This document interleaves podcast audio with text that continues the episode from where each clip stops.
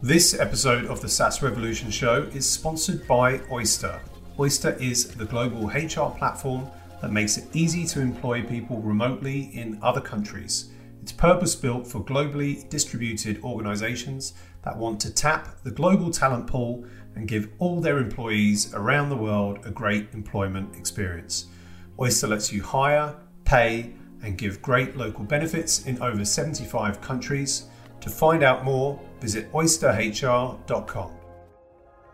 Great marketing creates demand for this thing, right? And so it's one thing to be like, yes, I know I'm going to buy a Peloton, whatever. It's another thing to, you know, have created that demand two or three years ago, not during a pandemic. And so um, I love, for me, that means like the combination of creativity and demand gen, I think, is like the most powerful combination in, in marketing. Dave's originally from Boston, uh, Massachusetts, or at least he's there now. Uh, he's, a, I suppose, a B2B brand builder. It's a pretty good description on your LinkedIn. And he's the CMO of Privy, which is number one sales app on the Shopify. On Shopify, he's also a very skilled podcaster. I've been listening to his podcast recently. It's, very, it's excellent on B2B marketing uh, leaders. Um, and he kind of cut his teeth, his podcasting teeth, way back in a 10 month stint with HubSpot, where he would have become skilled at both producing and promoting um, podcasts. Um, but those conversations are only adding layers of knowledge to the knowledge he already has in terms of setting up a, a, a marketing structure, marketing team that can power your way to 10 million ARR, which is what we're all about here. So, Dave, uh, welcome to the session. Yep, thanks for having me. Okay. Um, very briefly, before um, I, am actually going to ask you, you know, uh, how you define marketing and how you would, uh, and your experiences with Privy and with Drift. But um, just before I get to that, Dave, just to set the scene, could you take two or three minutes to take us through, you know, your earlier uh, experience as a product manager in in in um, uh, and as a, and as an account management lead, one of those companies was Privy, which you went back to, and your brief marketing stint in HubSpot as a marketing manager. Just give us a steer of those experiences and how they influenced. Take us up to the young marketer uh, that entered Drift in 2015. Yeah, I I I didn't really have a clear path, um, and so I just kind of hopped around and just did a bunch of different things. I wanted to work in tech, I wanted to work in startups, and so I worked. I had a I, I worked in PR, and then I went from PR to product marketing, and then I wasn't sure that I wanted to be a marketer, and so I left a I left a bigger company and went to a startup where there was no marketing jobs, but I knew the founder, and he said, "Hey, if you want to work at this company, you can have a job. However, the only job that we have is, uh, you know, customer success." And I was like, uh, "Sure, I don't know what that is. I can, I can talk to people. I can talk to customers. I kind of can figure this stuff out. I'll do that." And I think that was really um, influential in just like building up this this knowledge about a, a bunch of different things. I, I really was uh, a generalist who could write. I think writing and copywriting and speaking and presenting was kind of always my strength. I just didn't know that that could be channeled into marketing. And so um, I had to sell, I had to market, I had to write press releases. Like I, I, I basically got my uh, MBA, I got my master's degree in in marketing through hopping around at all these these little companies. But it wasn't really until um, I went to Drift that that things changed for me because that was that was the first time where I was the I was the first marketing person. There was an established company. Uh, it was sorry, it was an early it was an early company that was not established. So I had to then apply all those things and say, hey, this is now on you. You got to figure out how to launch this website. You got to figure out how to create content. You got to figure out how to get traffic. You got to figure out how to get leads. And that that at least for the way that I learn, I learn by doing. And so that was like, okay, you've learned a bunch of things over the last couple years, but now you have to actually go and do that the most valuable experience of my career to date. And just before we get into your experience in Drift, uh, I believe you were there. Um, some you were there for uh, was it four years, two months, something like that. What was and you, you kind of worked your way up from marketing manager to VP of marketing. What was their ARR? Can you remember roughly when you joined? I mean, they were only a couple of years old. And what was it when you left? Can you remember the order of magnitude change over those four years? Of course, a, who would for who would who would forget? Who would not know that? Um, so when I joined, I joined. There was probably ten. I would say ten to twelve people on the team. Um, I was the only marketing person on the team. There, there was like an intern, but I was the first like full time marketing person. Yeah. Um, no expectation of running the team, uh, no expectation of building the team. Um, I I grew by doing the marketing, and so um, I started doing a bunch of the things, started creating content, started started our blog, started our email. You know, started to just own the marketing strategy, just took ownership of it, and because of that, I just continued to grow as fast as the company did. And so oh hey dave uh, you can now you get to hire your first person. Let's see if you can do this. Okay made first hire made the second hire made the third hire all the way up um, and just continued to grow um, until the end. When i when i left the company was 350 people. Wow. and the marketing team had grown the marketing team had grown from zero to 30 people. Um, and so it was it was really you know it, it, was an amazing experience to learn to learn both starting something and, and getting it to that scale. And then I, I, I hopped off at the end because I think the the stuff that I really love is the early stage stuff. I think like the title of this of this session is like 10 million, and I think I think that's really a good sweet spot for me because I I love marketing. If any, anybody who knows me and knows the stuff that I put out in the world, like I I love marketing um, also, and so like I like I like to do that. And so what was fun about going to Privy is the the the marketing team is six seven people and so i get to be you know waist deep in just about everything and, and, and still get to do enough of the doing that that that kind of scratches that itch so um so basically a, a marketing team of 1 to 30 over four years in, in, in drift and, and, a hell of a ride in terms of uh, growth um, talk to us a little bit about what worked um, what it was uh, that worked for the marketing team there and how you were able to drive that level of growth during your time in Drift. The number one thing that worked was we just didn't do things like everybody else did them. Um, there, there isn't one. There's not like one particular channel. It's not like we got email right. Um, we did things like nobody else did them, and and what that meant was when we got into the space, there's literally 5,000 other sales and marketing tech companies. Uh, and so, you know, even if we did make the best product in the world, there's no way people would believe us because if, you know, there's 7,000, 5,000 other products in there. And so from the beginning, um, the founders pushed pushed us in marketing to really focus on on building a brand and to and to stand out by doing things differently and creating a real story and connection with our potential customers. And so the number one thing that kicked things off for us was we took a clear stance about who we were for and who we were for who we were against. And so we came out, we said, um, hey marketers, I know you hate lead forms. I know people hate lead forms. And we made this like we made lead forms the perceived enemy, right? And that's obviously like it's a, it's a fake thing. It's a, it's mar- that is marketing in a nutshell, which is amazing. But what happened that was so powerful was when we started creating content about like this is hey here there's a the way of doing the old way of doing marketing is broken there's a new way that we got to do it that puts people first and treats people like people and blah blah blah blah blah all of these people that we didn't even know started to come and say hey i want to follow your content. I'm on your email list. I love your blog. I love your content. Okay we didn't even have anything to sell them yet but we had built an we started to build an audience before we were ready to sell yep. through content and so people were like wow i love these people's take on take on the world.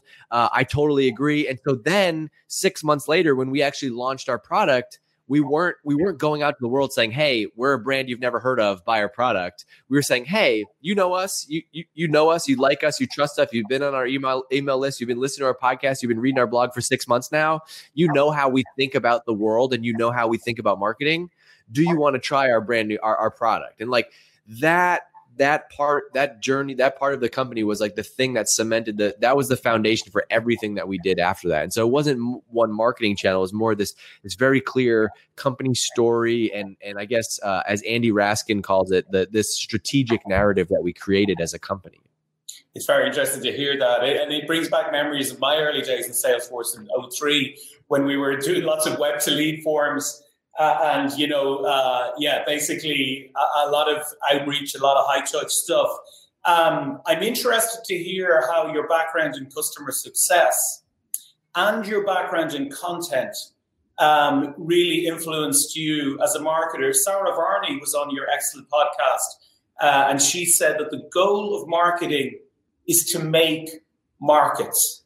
Um, is, would you would you say that in Drift, when you were producing all that content, when you were describing things around the problem you were about to address, uh, and creating that expectation, creating that awareness, do you believe you were making a market when you were doing that? Did she say that? That's a good quote. I didn't. I don't know. In your podcast. You know, sometimes when you do a podcast, like you're not always paying attention or during the interview. the point of marketing is to make markets. I, I like that. Um, what I, what I really like about that is I think that I just think that the best marketing teams and the best marketers. Let me let me put it a different way. I think it's easy to capture demand. Like, um, if you are marketing at Zoom right now, your job is not hard. I'm sorry. and so, and so I, I think that, and there's nothing wrong with that. That's amazing. That that is a dream. Like I'm sure everyone's getting paid well. Everybody's hitting their numbers. Everybody's getting bonus. It's fine. But I think that like what separates the good marketers from the great ones is that the great ones can go and create demand. Yeah. And so like the way that I interpret that quote from Sara is great marketing creates demand for this thing, right? And so it's one thing to be like, yes, I know I'm going to buy a Peloton, whatever. It's another thing to, you know, have created that demand two or three years ago, not during a pandemic. And so um, I love, for me, that means like the combination of creativity and demand gen, I think is like the most powerful combination in, in marketing. And so um, I think that's that's why we created like we focus on creating a category at Drift because we're like there there is no way to define this thing that we're doing. Yeah. We need to go and create a category, which is like go all the way back and read the 22 immutable laws of marketing by Al Ries and and and and um and Jack Trout. And like um rule number one is like if you can't rule number one is to be first in the category, right? Uh to be the best. Rule number two is like if you can't if you can't be, be if you can't be first in that category create another category that you can be first in. And so i think we we definitely we definitely ran that play. But also i love this line from christopher lochhead he said um, if you can't be first be different and so we said we're different. We are a new way of doing marketing. This is conversational marketing. If you believe that you want to do marketing this way, come with us. And we created a movement that was that was bigger than like a B2B software company. Yeah, it's interesting. Uh, and, and, you know, uh, in fairness, there are great marketers who are great at executing on those areas where there's a clear lead in the market. You had uh, Gong.io, a company I'm very familiar with because I interviewed one of the founders, but you had Udi Ledergor there, and he, you know, his definition of marketing was to make sales easier, right? So uh, there are people who can run faster than others uh, in that area, but there's no doubt that um, you know creativity is the uh, creativity is the, is is, is harder to find. Would you agree that in, in the B2C space, you know, there's always been, or for a very long time, there's been tremendous marketeers in terms of create because it's so hard to differentiate sometimes. Let's say in the F, in the fast moving consumer goods space. But if I go back in time to when I was in SaaS in the early days, I still am, of course, um, you know, I would have seen marketeers as kind of execution meisters. Uh, maybe one of the reasons Salesforce did so well was their CEO was a brilliant marketer. Mark Benioff, and that's why they produced so many uh, great marketeers. Um, you know, how do you think there's been a massive step change in the last seven to eight years in what's expected of a CMO and, and how a CMO uh, builds a, a, a, marketing organization? And talk to us a little bit about segue from that into actually how you went about building that team in Drift before we get on to your latest. Yeah. I think it's great. I, I can't leave Udi's comment alone though, because I, I, want you to know that I I agree with Udi's comment that I think sure. I, the way that I interpret that is marketing makes sales easier, not marketing makes the sales team's job easier. I think that's one piece of it. I think like I read that as marketing like capital S, marketing makes selling overall, and that means like Absolutely. people learning about you buying. So I, I, love that. I love that one.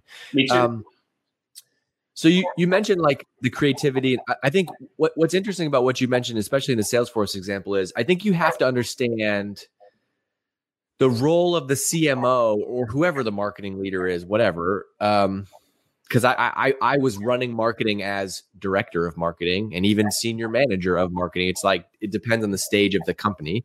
Um, yeah but I think you have to match the, the, the CEO. Like somebody has to be the visionary. I think from a from a marketing standpoint, like the point of the job. If your marketing if your marketing person is not your best spokesperson or best public speaker or best cre- you know uh, person that's going to get everybody fired up at your company, then it then it damn sure better be the CEO.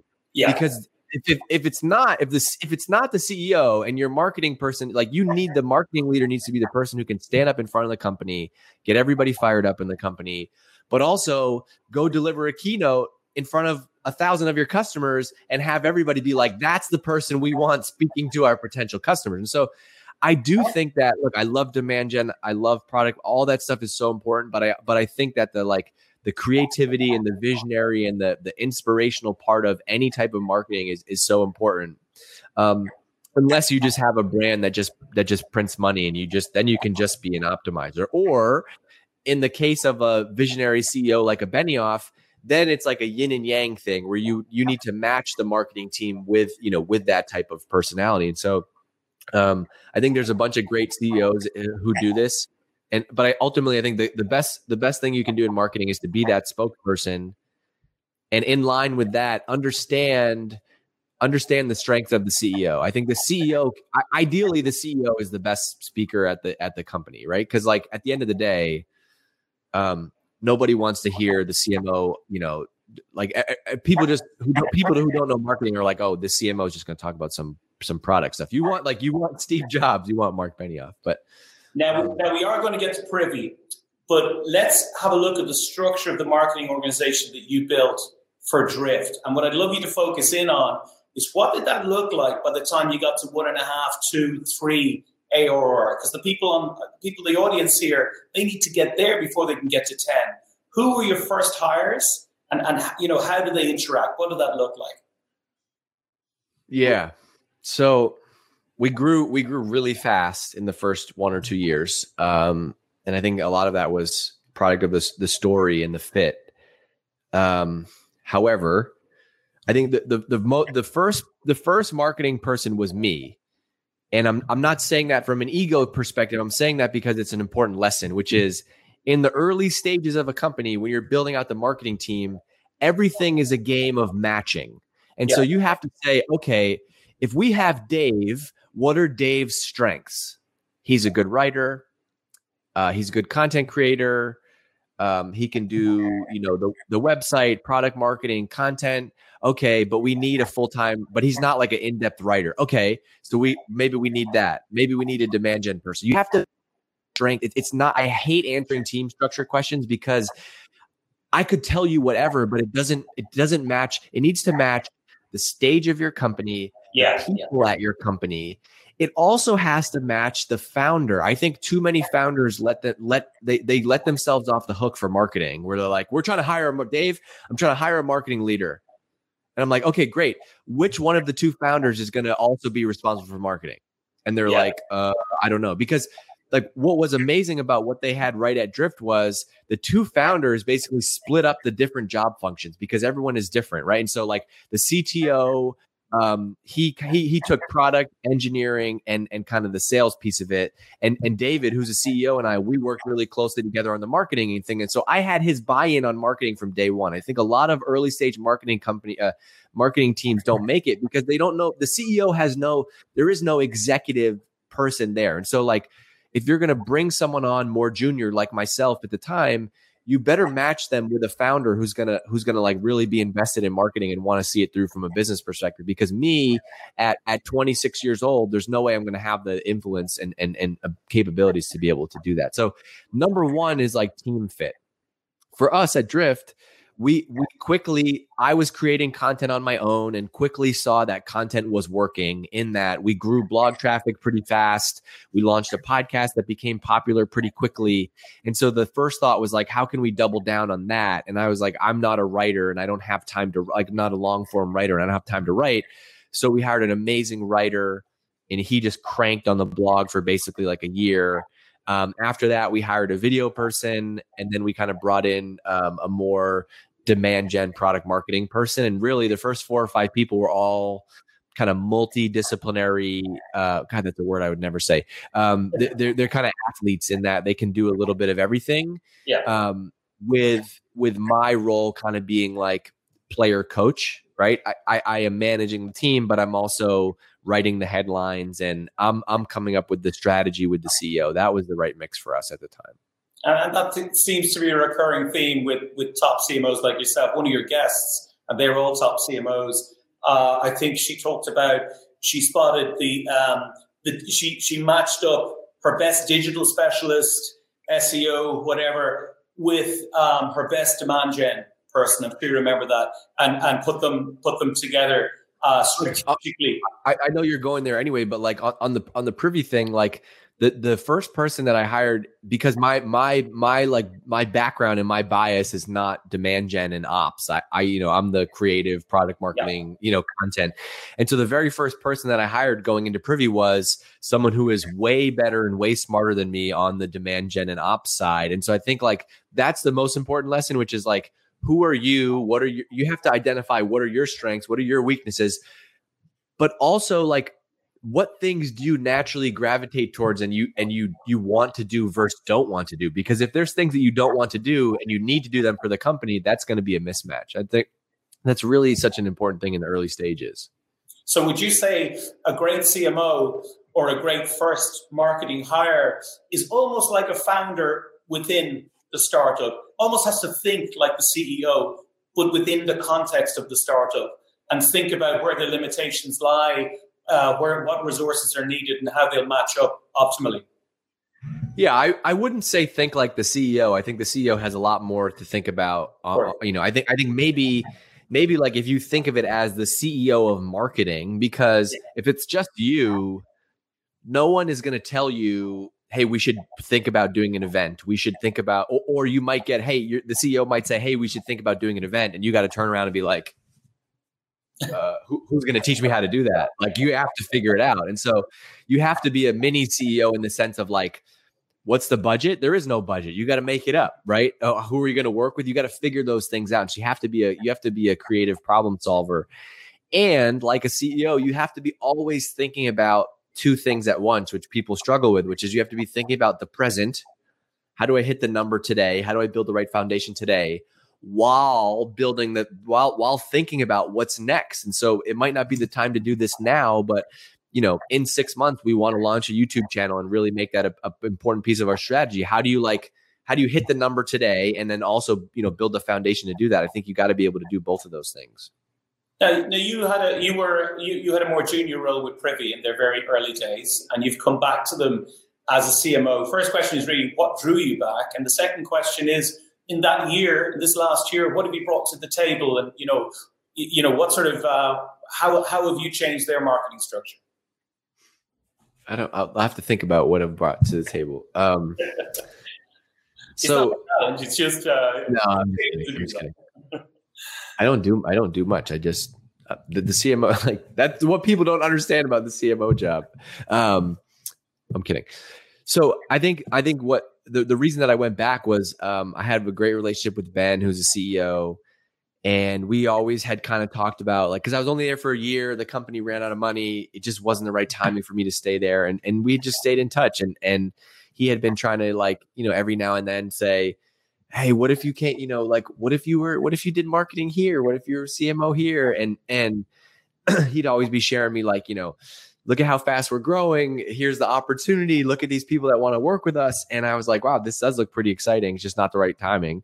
And then, um, you know, it became the right time for me, like I said earlier at the end of, uh, of Drift. And what was super exciting was okay, number one was I have another CEO that I know understands marketing and I, I want to work with. And so, like David at Drift and Ben at, at Privy both understand marketing. And that is like 90% of the job in being successful as a marketing leader is like, can you get on the same page with the CEO about what marketing should look like? Right. So that was a huge check the box. It was like, no matter what I do in life, I have to agree with the CEO in marketing for sure.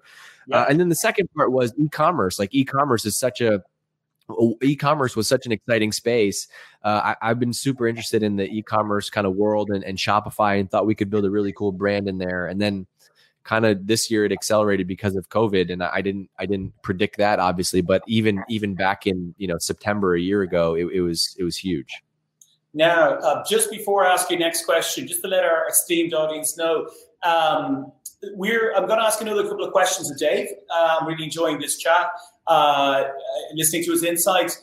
if you have a couple of questions, start please start putting them into the um, into the chat there. Uh, if you can appear on screen, we'd love you to do that. If you don't want to do that, that's okay too. Um, but uh, you know, please uh, start thinking up some questions. We've got Dave uh, captive here inside that square box in front of you for another half an hour at least. Maybe he'll, he'll network a bit longer. We'll see.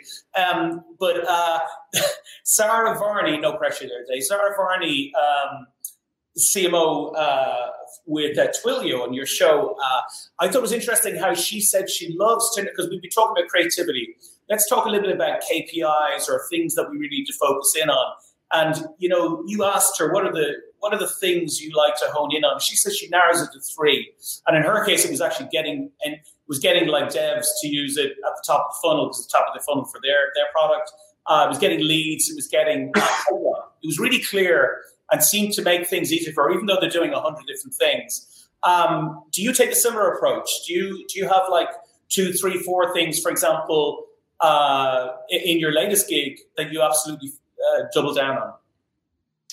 Yeah, I think I think it starts. I think what I what I have learned now, and and I don't have nearly as much experience as Sara, which is like the cool part about doing that podcast. But um, I think what I've learned now is it's just people only care about the business they, they only care about the business impact of those marketing metrics and so uh, you need to show people the metrics that they can the, you need to show them the metric that they need to see in order to know that marketing is working and okay. working at any company we, like this is this is all SaaS, right? Yeah. Let's be honest. Everybody loves to talk about 15 different things in SaaS. The only thing that matters is recurring revenue. Yeah. Period. Right. And so the, the like if you can focus marketing on what are the two or three leading indicators that you have into revenue, because marketing oftentimes you don't own revenue directly even in the enterprise. However, there are some leading indicators. So, like a leading indicator to revenue could be pipeline, right? So, yeah. maybe one metric is pipeline. A leading indicator into pipeline could be meetings. Okay. So, if meetings are up or down, we have an indication of pipeline, which is up or down, which has an indication of revenue, which is up or down.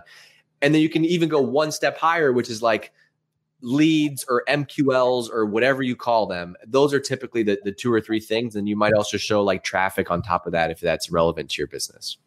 Okay, okay. So you so, so you do you do approve of, and I think there's a difference between what business needs to see and what you know you need to focus on absolutely internally. Sometimes they're not they're not exactly yeah. Yeah, I mean, look, we we talk about we we talk about different things in a marketing team meeting weekly than we do at the executive team level that we do at the board level. It's it's it's different, right? You kind of go from from from simpler to simpler to to you know more of the details in, internally, and you need to know those things. The marketing team needs to know website traffic, blog traffic, you know, conversion rate, all that stuff. But most of the time, it's not because we're all going to sit around and and all debate about what we think the color of the the t-shirt should be. Now, Privy is it's a pretty horizontal play, which would indicate that the, the TAM or the total addressable market should be should be pretty huge. And you're obviously very skilled at going after those, uh, you know, small to small medium sized customers. Uh, looking into the future, um, do you are you going to focus more on becoming ever more effective at addressing that TAM, or are you going to are you going to look to move up market? Or where's Privy going to go? We're going to focus on small businesses in e-commerce, which is huge. Just I don't know what it is, but Google Shopify market cap, it's huge. Um, yeah, so we're we're we're dead. We're we're really focused on the on the bottom half of the market, which is like how do we help small businesses be successful with marketing and figure out marketing? Um, not, you know, we're a $50 million revenue company. We got four, five, six different agencies. Um, you know, that, that's not, that's not our sweet spot. Our sweet spot is, Hey, you, you got, you got, you got, you want to grow to a million dollars in sales. The way that you're going to do that is by following our stuff at Privy, using our product, and we're going to help get you there. Yeah. You, you're kind of doing two gigs, Dave, because you have the, uh, the Dave, the D, DGMG, hopefully I got it right or something close to it. Uh, you've got your own gig going, uh, and you, you know, big part of that is your podcast. Very good podcast, I must say. And I, I don't, I don't like a lot of tech podcasts, but uh, business of tech podcasts, I do like yours. uh, you, uh, I do one obviously myself, so I'm, I'm, opinionated, and you also are doing Privy at the same time. First of all, how do you balance? Uh, how do you balance that up? And second of all, are they mutually beneficial? Is there, you know, is there, does one take for the other? So the way that I balance it is I um I block off my calendar and from 9 to 12 every day I do no, that's bullshit. And everybody wants me to say that answer. The only reason I'm able to do the DGMG thing and it's taken off to this level is because this is what I am uniquely this is what I'm uniquely good at, which is like I just am thinking about marketing all the time. this is who I am. It's really weird. Like my wife knows it, right? This is and so all I'm doing is I'm sharing all of that stuff directly with an audience. And I'm I'm gonna after this, I might be walking over to the kitchen and making breakfast, and I have an idea, and I'm gonna pull out a voice note on my phone, and I'm gonna be like, "Hey, so I just did this interview with the with the guys at SaaStock, and you know, one thing that was awesome was, and I'm gonna upload that, and that's gonna work. Cool. And it's please do and, that. Please do that. I will. I will. I will. Okay. However, but here, here, here, the, the reason the reason that it that it has grown it's not because I have found some time in my day to create it. That does I, you do need to keep feeding the content beast, no doubt. But I've spent the last four, five, six, seven years of putting out content online, on on podcasts, on social media, on LinkedIn, and so I knew that DGMG would be successful because I had just spent like I already done all the testing on LinkedIn and Twitter, and I was like, man. I just can feel that if there was like more of this content or longer form of it, people would want it. Period. And so I launched it. And like, I hate having to explain why it's successful because that is why it's successful, right? Which is like, you put you put out the content. This is why I'm so bullish on building an audience. Like, you to, the b- best thing you can do for a business is build an audience. Put out content in the world. Learn what learn what works and what people want, and what you're uniquely positioned to create and then just go and give it to them. And so now, like, it's been amazing where I, I, understand what people want, and so I can continue to give them that. But I just kind of like it just comes out of me, and I just try to, sh- to try to share it there. Um, on the on the privy side of things, I think I think it is. I really do believe that that it's mutually beneficial. You know, if you think about the the park, like I spent an hour two weeks ago talking to the freaking CMO of Twilio and learning about how she does marketing. She has a 250 person marketing team. They did a billion dollars in revenue last year. Uh, two weeks before that, I spent an hour talking to um, Bill Macaitis, who was the former CMO at Slack and Zendesk. And so, like, it's just such a. I wish people. I wish more people knew this. Actually, maybe not. It is such a hack to host your own podcast and to create your own content. So, like yes, hundred percent. It has made me. It, it's helped me because it's made me a better marketer and it's made me a better a better marketing leader. You just predicted my next question because because I've learned a lot from interviewing founders. I interview SaaS founders that. Uh, uh, same thing. Uh, you just get so much from it. Uh, I think particularly if you're actually hands on and you have been for for uh, a number of years. Uh, so you you have found yourself taking ideas. Some of the ideas. What was one of your guests said that good artists create. I, I don't, I, mean, I don't fully agree with it, but I understand what you're saying. And great art, artists copy. Uh, you ha- have you found yourself actually taking a few nuggets from the interviews and applying them uh, into Privy? Oh, a hundred percent. Like the interview with Bill Macaitis, we talked a lot about um, career development, and and uh, I re- I reached out to him after, and I was like, hey, can you um, can can you help me think through can you can you send me like your team your team kind of org stra- structure that that he that he kind of runs people through? And so yeah I, that I, I i've gotten some like spe- very specific advice like that but i've also gotten like huh it's interesting that that team owns the website and not that team. That's kind of been a pain point for us. This is one way to solve that problem.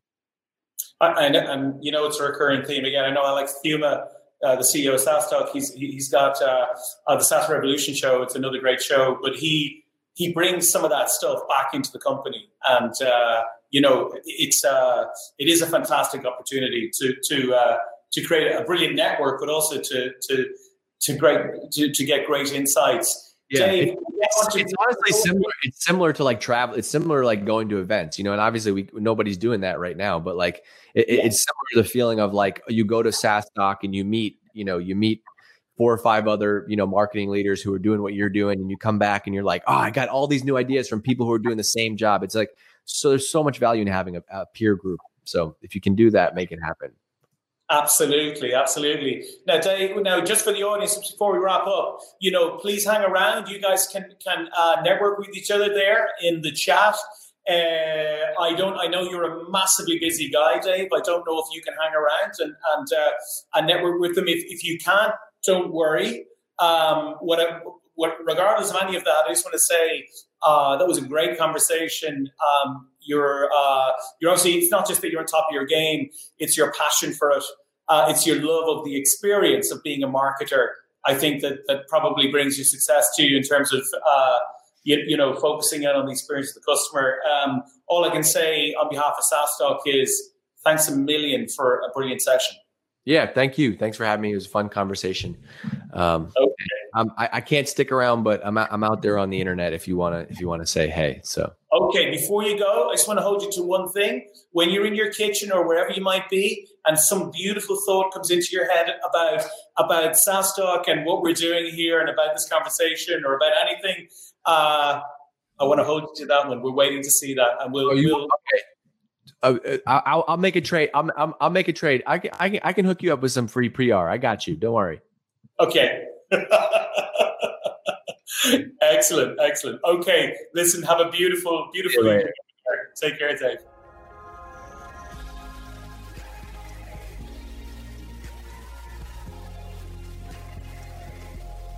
Thanks for tuning in to this week's episode of the SaaS Revolution Show. I hope you enjoyed it.